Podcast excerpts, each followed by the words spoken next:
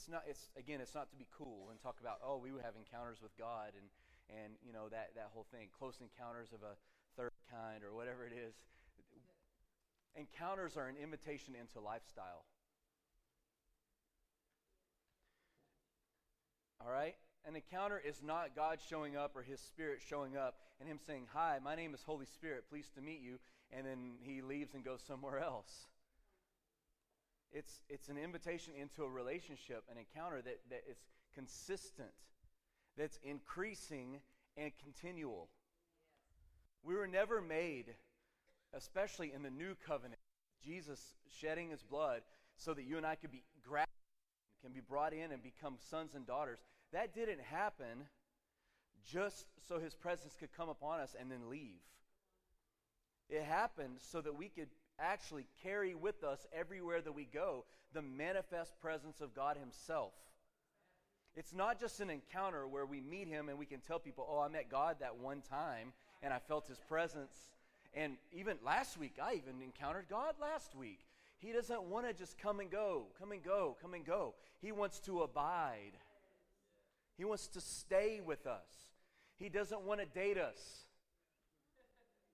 He doesn't want to pull up to the house and get out of the car and come to the doorbell and ring it and see if we're available and ready. He doesn't want to pick up the phone call and say, Hey, what are you doing Friday night? You got any plans? Yeah, I think I have to wash my hair, God. I'm so sorry.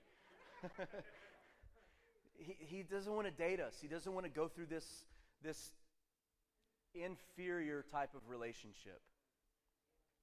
He wants us to have a covenant. He wants us to have a continual relationship. So encounters are not just these special little feelings that we get every now and then. The encounters are not a reprieve from the mundane life. Like, oh, my life really sucks right now, but I need an encounter with God so that my life can be better. Okay, it's not just to get past that moment, that mundane, that frustration in life. It's an invitation into this is what life is in the kingdom. The encounter is the gate into the kingdom. The encounter is a it's a coming face to face with the personal presence of who God is. It's, it's, he doesn't send his presence to us like we think that we do, like he sends off his presence, or he brushes his coat over us and it represents his, his presence coming over us. He sends himself to us, and he makes himself vulnerable to the, to the desires of our heart. Do you guys know that? Like God himself humbles himself sent Jesus to, as a humbled servant to be moved by the desires of man. That's why he said about him, we don't have a high priest who's unfamiliar with our ways. We don't have a high priest who can't sympathize with our pains and sufferings. But we have a high priest who's better than any priest that's ever been. He's familiar with our sufferings. For in every way we've been tempted, he's been tempted. So he knows how we feel. And not only that, not only can he sympathize with us and empathize with us, he's there ready to make intercession for us. That means he's vulnerable to our heart. Listen to me. If he why would God say Jesus stands at the right hand of the Father? Father, Father. All of a sudden, Elmer Fudd came and started speaking. Hello, Mother. Hello, Father. oh, Lord. I don't even know where I was. I just quit. I'm going to come over here, shake it off, shake it off, right?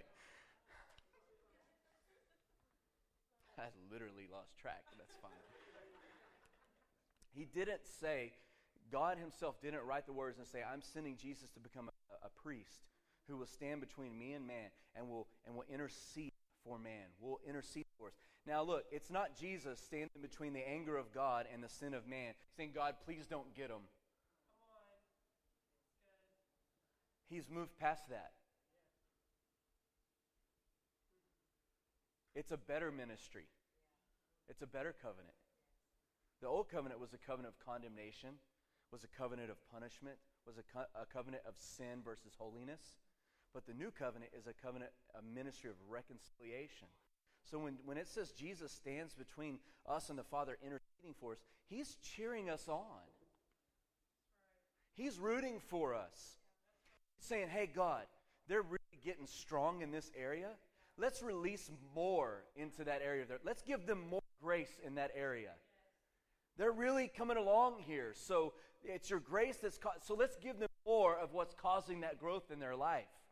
He's standing ready to make intercession for us. When we asked earlier, how many need something from God? I need blank from God. He gives himself to us. He releases himself to us. Amen. That's what encounters are for. That's why we talk about it all the time. That's why at least 3 or 4 times a service we ask you to pray for an encounter or pray for someone next to you to have an encounter. Or at the end, hey, if you need an encounter with God, let's have an encounter with God. Everything is about coming face to face with Him. It's not just a reprieve from life, it's an invitation into His life, into His kingdom. Encounters are an invitation to a lifestyle of abiding in His fullness, it's an enticement into ever increasing glory. Why do we need encounters with God? Because it reveals to us what's possible. It reveals to us what life in the kingdom really can be like. You see, the, the, the reason, and we'll read this in just a moment, but the reason that the covenant was, was inferior in some ways is because it, it dissipated, was because it faded. Moses would go up, talk face to face with God, and all of a sudden his whole countenance would glow like a bright light. And he would come down from the mountain, and there was two reasons why he put a veil on. We always talk about the first one because they were offended at his brightness. And like, well, we cannot even look at you, Moses, because you're so bright. But if you'll read it, it says that Moses put a veil on his face because he didn't want the people to see that the glory faded.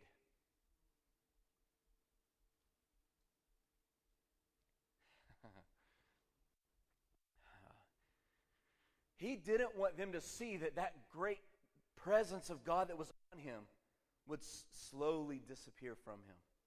So he put a veil on his face. Did you guys know that? Today, we're, we're doing that Hosting His Presence book uh, by Bill Johnson in class, and I had a great discussion today. And it talks about the prophets. It says the, the prophets of, the, of that day, of the Old Covenant, looked forward. They were called seers, and they could see into the future of what was possible, and they could see the kingdom of God coming to earth. And the Bible says that they longed for the day that we live in right now. Do you guys know that? The prophets, Elijah, Moses, David, Deborah, Esther, Daniel, all these great people of God in the Old Covenant, they looked ahead in time and they saw what was coming that they didn't have available to them, and they longed for it. They craved the encounters with God Himself, not an encounter that would come upon them and then dissipate or fade away. They looked ahead. They saw that there was a time coming when God would, would send His Son, who would become the Word made flesh and he would dwell among mankind, and his name would be called Emmanuel, which would be God with us, not God resting on us and leaving, not God visiting us and then going away, not God overshadowing us and then going away like a cloud when it overshadows us. God Himself coming and living among man. He's, they saw this. You know, what? I always thought of that scripture that the, the prophets long for the day we, we live in, I, I often think about the supernatural. Often think about the miracles and, and in Acts when 5,000 were added to the kingdom in one day, and then 3,000 were added the next day, and all the sick people were being healed in the streets because of the shadows. And I thought, man, the prophets looked ahead and longed for that day. But that's not what they longed for. They longed for the presence of God coming into their heart, into their being, and staying there. That's what they craved. They craved the personal presence of God coming and indwelling them. They even prophesied and said, hey, the latter house, the glory of the latter house is going to be greater than the glory of the former house. Why? Because the glory of the former house faded away, it leaked out of people. We talked about this thing. I told them I was trying to be careful to class uh, you know, because it came so close and touched on some of the things in here. But you would see the presence of God, the Spirit of God, come upon people in the Old Covenant, and they would do amazing exploits. They would perform crazy signs and wonders. And then the very next chapter, let's use Elijah, for example. He calls fire down from heaven because he wanted to. I want to talk about that for a second. God didn't tell him, hey, Elijah, I want you to prove that I'm God because I'm a little insecure today. So I want you to go down and make sure those people know who I am because they, they're forgetting. They're not really getting this right. And I'm really upset. It was in Elijah's heart to show them who God was. He was like, you know what? I want them to know who you are, God. So it was, in, it was birthed out of his heart. So that passion was him being moved by God, and he actually moved the hand of God. His heart moved God. God didn't say, Now, the way I want you to show that I'm God is I want you to build an altar, and I want you to let them make fools of themselves all day long. And I want you to make fun of them, because I love it when you make fun of them. I want you to laugh at them. Well, maybe your God's on the toilet, you know, and that's literally what he said. Maybe he's asleep. Maybe he's on vacation. Maybe he's on the toilet. I want you to make fun of them. And then I want you to, to, once they're tired and they're weary and they've cut themselves and they've bled everywhere and they've done all their rituals, I want you to, to tell them, all right, get out of the way. Let's, let's, let's show you how it's really done. And I want you to rebuild the altar. And then in the middle of a drought, just to make them even more angry, I want you to ask for 12 barrels of water. In the middle of a drought, ask for 12 barrels of water, just to tick off a little bit more so that they can see I'm God. So God didn't tell him to do that. Elijah chose that method to show who God was. The whole process was birthed out of a heart to show who God really was. So God's Spirit comes upon him. He prays a simple prayer Hey, God, I know you're the only God. Show these people you're the only God by sending fire from heaven. And right after he said the prayer, the Bible says that fire came down, consumed the sacrifice that was the water was poured on in the middle of a drought, and it lapped up and it burned up and singed all the sacrifice and all the water. And everyone there was like, He's really God. And then he didn't quit there he went and killed all the false prophets. Amazing exploit. I mean, how many of you would love for God's presence to come on you like that? You begin to show people who God really is. And what's he doing the very next chapter? He's running for his life because he's scared of some woman, which I can understand. But especially one named Jezebel. It's kind of got a. I, I bet even then, when you heard the name Jezebel, they were like, "Ooh, that's kind of a scary name." before she ever was alive. And he's scared of this lady, running for his life, and he goes and he hides. He goes and hides. The man who God's presence just came on with such power and authority that he called fire from heaven with his mouth and killed all the false prophets in front of everybody. I mean, he should have been like, man, I'm the man. That's right. God is uh, on, watch, God's on my side. you better watch out. But no, he was the most secure he'd ever been in his life because there was a threat to kill him. Oh, you killed our prophets? Well, I'm going to kill you by tomorrow. And he runs and he hides, and he's having a pity party. Woe is me. I'm the only one that loves God. You just converted like a whole nation to God, and he's all by himself. How does it go from the great high, the great high of pulling fire down from heaven, to the I'm all by myself playing a little fiddle, singing a sad song? Because the presence of God came on him and it faded. It faded. All through the Old Testament, you'll see it, it talked about the presence of God would come upon them and then it would, it would, it would leave. Even people that weren't right with God would get around people that were in a, in a very passionate, intimate relationship with God and they would start prophesying even though they weren't right with God and they weren't prophets. And then when the prophets would leave, they couldn't prophesy anymore. It was this, this thing of it coming and going. John the Baptist was the greatest of all the Old Testament prophets. Did you guys know that? Uh, but he was in the New Testament. It's all mixed up because the New Testament didn't start till Jesus' blood spilled. That's the new covenant, right? The new covenant started when Jesus spilled his blood. So John the Baptist was the greatest of all the old covenant prophets, all, all the Old Testament prophets. And you know what he said about himself? I must decrease so that he can increase. What's he speaking of? The old is a diminishing, decreasing, inferior glory. Even though it's beautiful, it's glorious, it's full of glory, it's inferior to the glory that's coming. Because the glory that's here comes for a little bit and then leaves. But the glory that's about to come is going to come into a, vessel. It's going to be sealed by the Holy Spirit so that it doesn't leak. And not only that, is it's going to continue to expand and increase from glory to glory. It's an ever increasing glory. Amen? That's why we pursue encounters. Because this is an ever increasing thing we're in. We're not in some diminishing religion. We're not in some religion that's dying. We're not speaking words that are stale. The Word of God isn't stale bread, it's more fresh than it ever has been before. It gets better and better. You and I have been called into encounters with God, into a covenant with God, where He seals, with, seals us with His Holy Spirit, where we don't have moments of brilliance followed by moments of failure.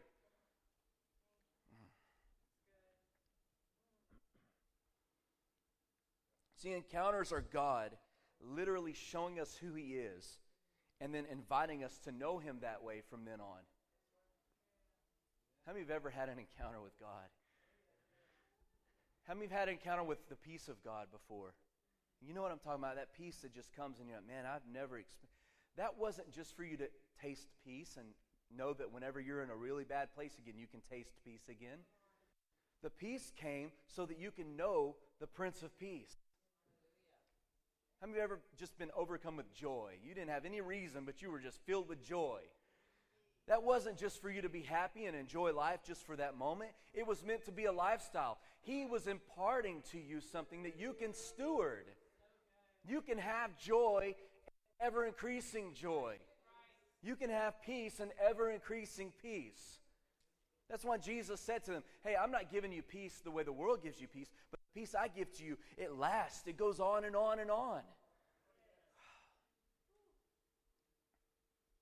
You guys getting this? This is what encounters are all about.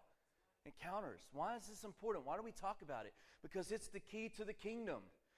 You see, when, when Jacob had the dream, and the Bible talks about the, the ladder that went between earth and heaven, and the Bible says that there were angels ascending and descending on the ladder. Anyone remember the story? He fell asleep on a rock, which I don't know how you sleep as a rock as a pillow. If I don't, if I don't take my pillow with me, then I, I can't sleep. I have my pillow goes everywhere. It's like my whoop, my whoopee or my blankie, whatever you want to call it. It's my blankie. My pillow goes. I go camping, my pillow is going with me. If I go wherever, I, I don't know how they sleep, but he falls asleep on a rock pillow and has a dream, and he sees heaven open up and sees angels ascending and descending on a ladder. And he wakes up from the dream and goes, This is the place of God. This is the house of God. He calls it Bethel. This is the house of God. And he goes, The house of God is also the gate of heaven. Where, who is the house of God now? So if the house of God is the gate to heaven, what are we? We are gates to the kingdom of heaven. Everywhere that we go, people can access the kingdom just by coming in contact with you and I. Because we are in contact with one who's greater than we are. We have encountered the King of Kings. We've encountered the supernatural. We've encountered a superior kingdom that is now living inside of us that's looking for a place to get out because it's expanding inside of us. And we are the gates that everywhere we go, I want you to think of it like I am a gate. I can open and I can close things. I can open heaven and I can close hell from getting in. I can open heaven and I can close hell from getting in. Everywhere we go, we can open and close. That's why he says, whatever you bind on earth is already bound in heaven. There's this picture of I've encountered God, I've come into a personal, intimate relationship with Him, and now because I know Him, I can release the knowledge of who He is so that the whole earth is filled with the knowledge of the glory of God. Oh, that the whole earth be filled with the knowledge of the glory of God. Who is going to tell the world of, of who He is? Who's going to release the knowledge of His character and His nature? The house of God, the gate of heaven. You and I, that's what we've been called to do. Let me ask you a question. Which came first, the encounter or the truth? Which came first, an encounter or the truth? I, I will be completely honest with you because I have a teaching thing. I always think for people to really encounter God, they have to think properly first. How many feel the same way that I do on that? It's just, man, man, people, you can't encounter God if you can't think right.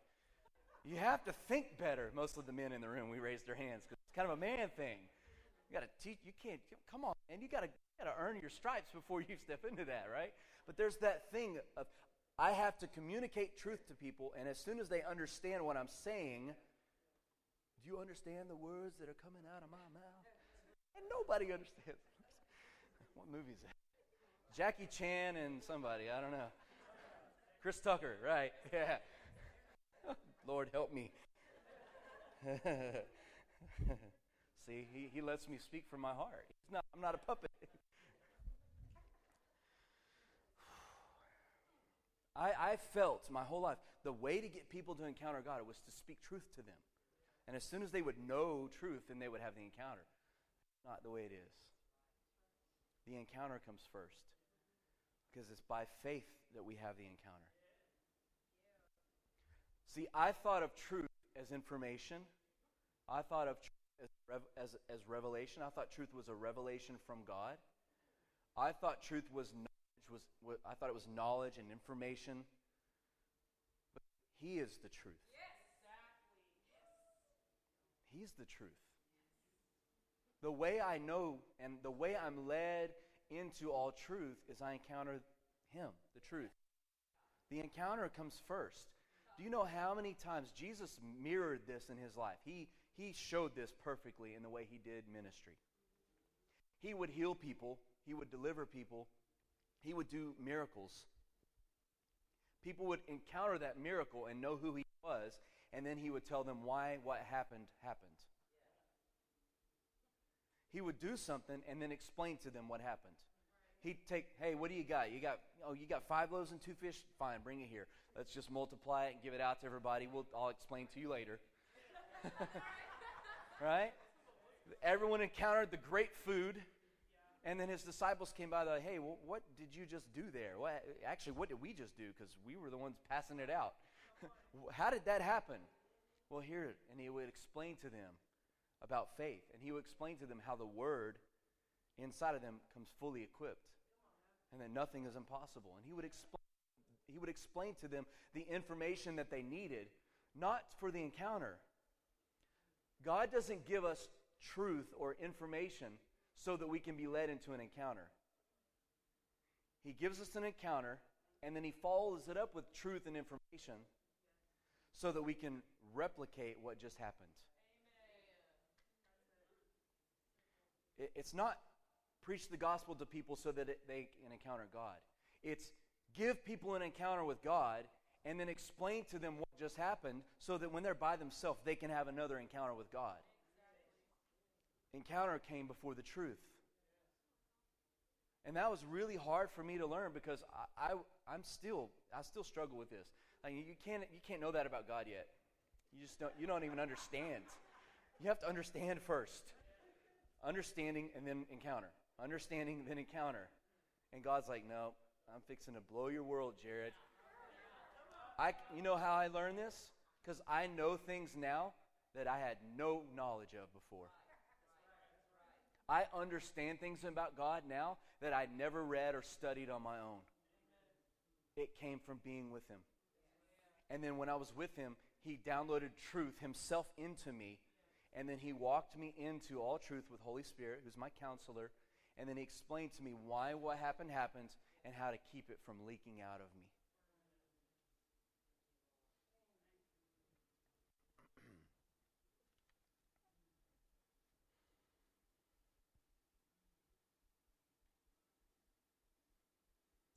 Second Corinthians chapter 3. Let's read this just because it's awesome.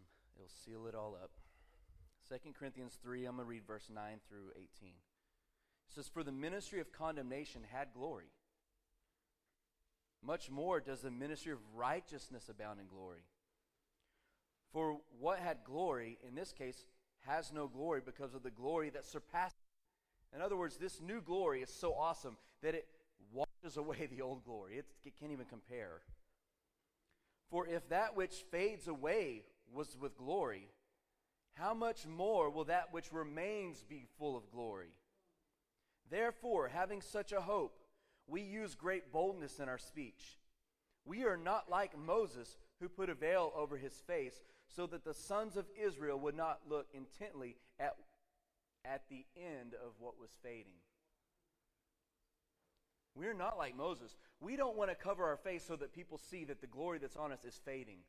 We want people to see that the glory on us is an increasing glory. It goes on. It says, But their hearts were, were hardened. For even to this day, when you read the Old Covenant, the same veil remains because it's only removed in Christ. But so to this day, when Moses is read, a veil lies over their heart. But whenever a person, let's change the word here. It says, whenever a person turns to the Lord, let's change it. Whenever a person encounters the Lord, the veil is taken away. And then it tells us one of the most awesome scriptures and promises in the Bible. It says, Now the Lord is the Spirit. And where the Spirit of the Lord is, there's freedom. And then, one of the most, again, just beautiful scriptures. But we all, with unveiled face, beholding as in a mirror the glory of God, are being transformed into the same image from glory to glory, just as the Lord from the Spirit. That's what I'm talking about. That's what I'm talking about. That's it, right there. My, my son always said, Matthias, that's what I'm talking about, baby. and then if we've watched Duck Dynasty, it's that's what I'm talking about, Jack.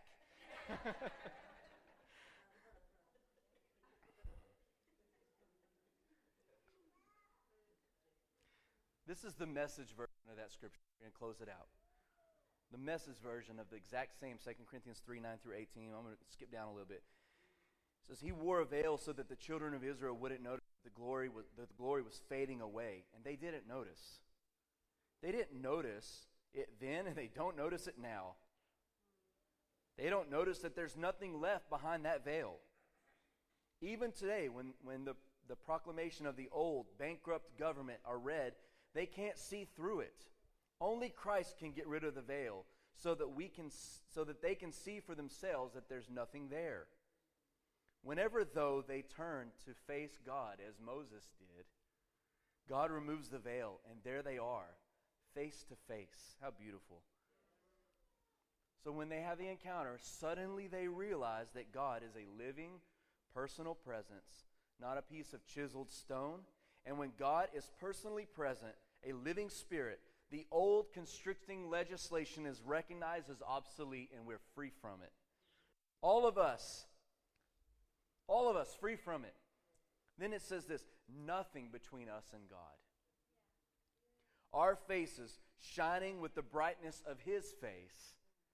And so we are transfigured, much like the Messiah, our lives gradually becoming brighter and more beautiful as God enters our lives and we become just like Him. That's what I'm talking about, baby. That's what I'm talking about, Jack. And I love that you guys had a treasure hunt and ministered to Godwin on in your treasure hunt. If you've watched Duck Dynasty, you know who Godwin is, the bald guy with the goatee. That's who he. It looked just like.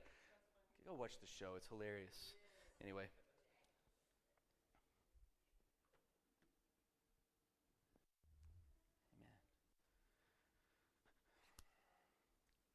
The encounter is meant to be continual. It's not, to, it's not meant to be an occasion the church has to get beyond the event and occasion orientation that we have. We see church as going to a place.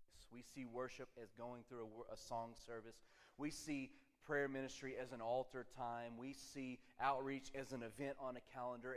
For, for, for whatever happened to us, we, we begin to section off Christianity into sections and events and, and occurrences that were on a calendar somewhere. There were occasions. That's not at all what it was meant to be. We were meant to be an encounter based people who are connected to the life giving force, the life giving source of all eternity is living inside of us. I love the scripture. This is the same spirit that raised Christ from the dead is living in us. So we, we have a glory in us. Did you guys know that we have glory? No, only God has glory. God, the Bible says that God sent Jesus to he says, The glory that's in us, we, I ask that you give the, that same glory to them. When Jesus prayed, he said, Father, let's be, let's, let them be one like you and I are one. And the glory you've given me, I'm giving it to them. the glory. We carry, what are we going to give to him when we stand before him? We're going to give him the glory that we received, that we had on this earth. We're going to give it back to him.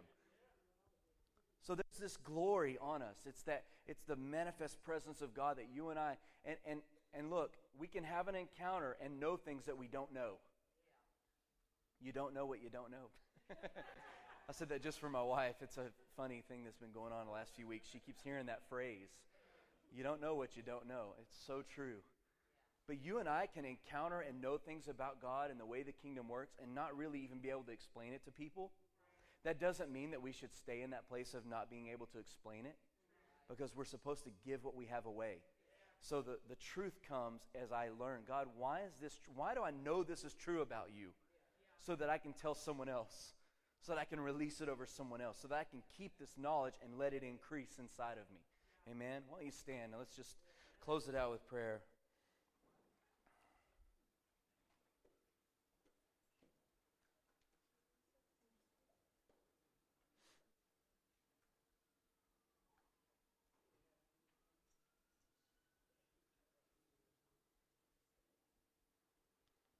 Father, we just ask now that you would even seal what you've spoken to us, that you would take the word, that it would nourish us, it would strengthen us, it would produce fruit inside of us right now.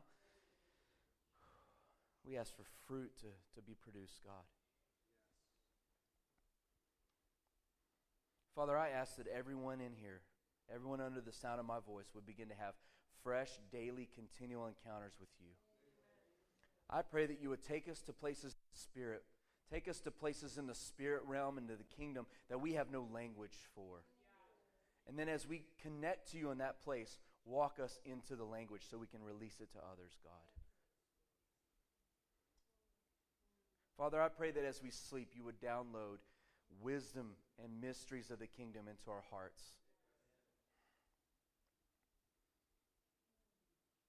We can't wrap our minds around the kingdom but we can wrap our hearts around it. And I ask that we would do that, God. I ask that our hearts would be one purpose, one desire is to be with you. I say this before we pray.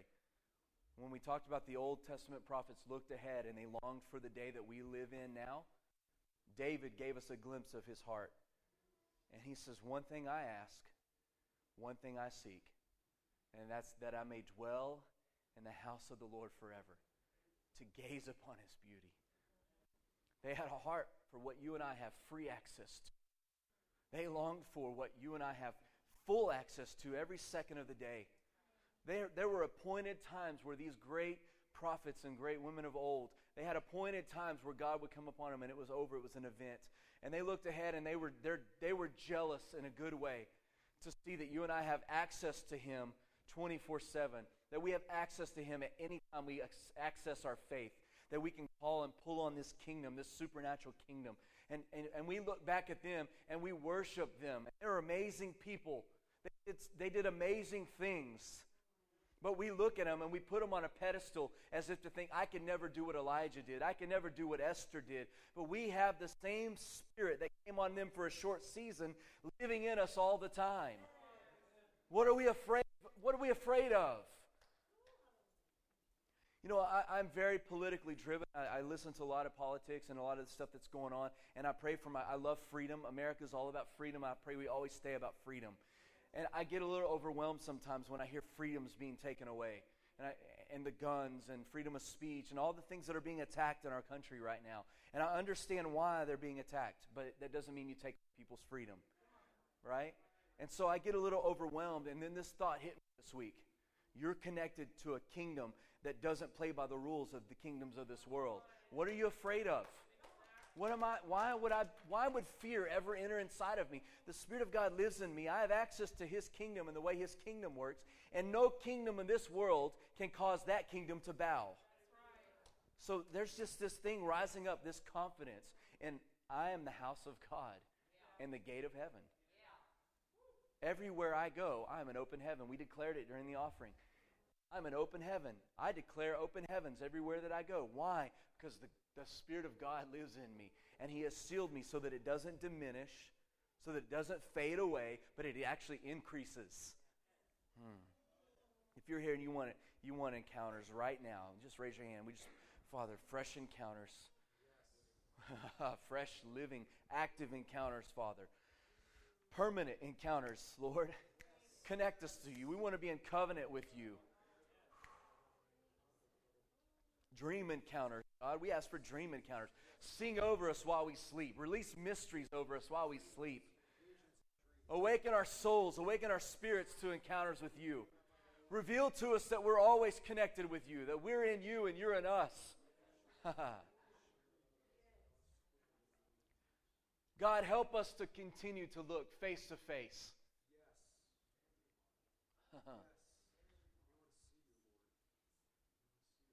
Until we look just like you, God. Until your bride looks just like you.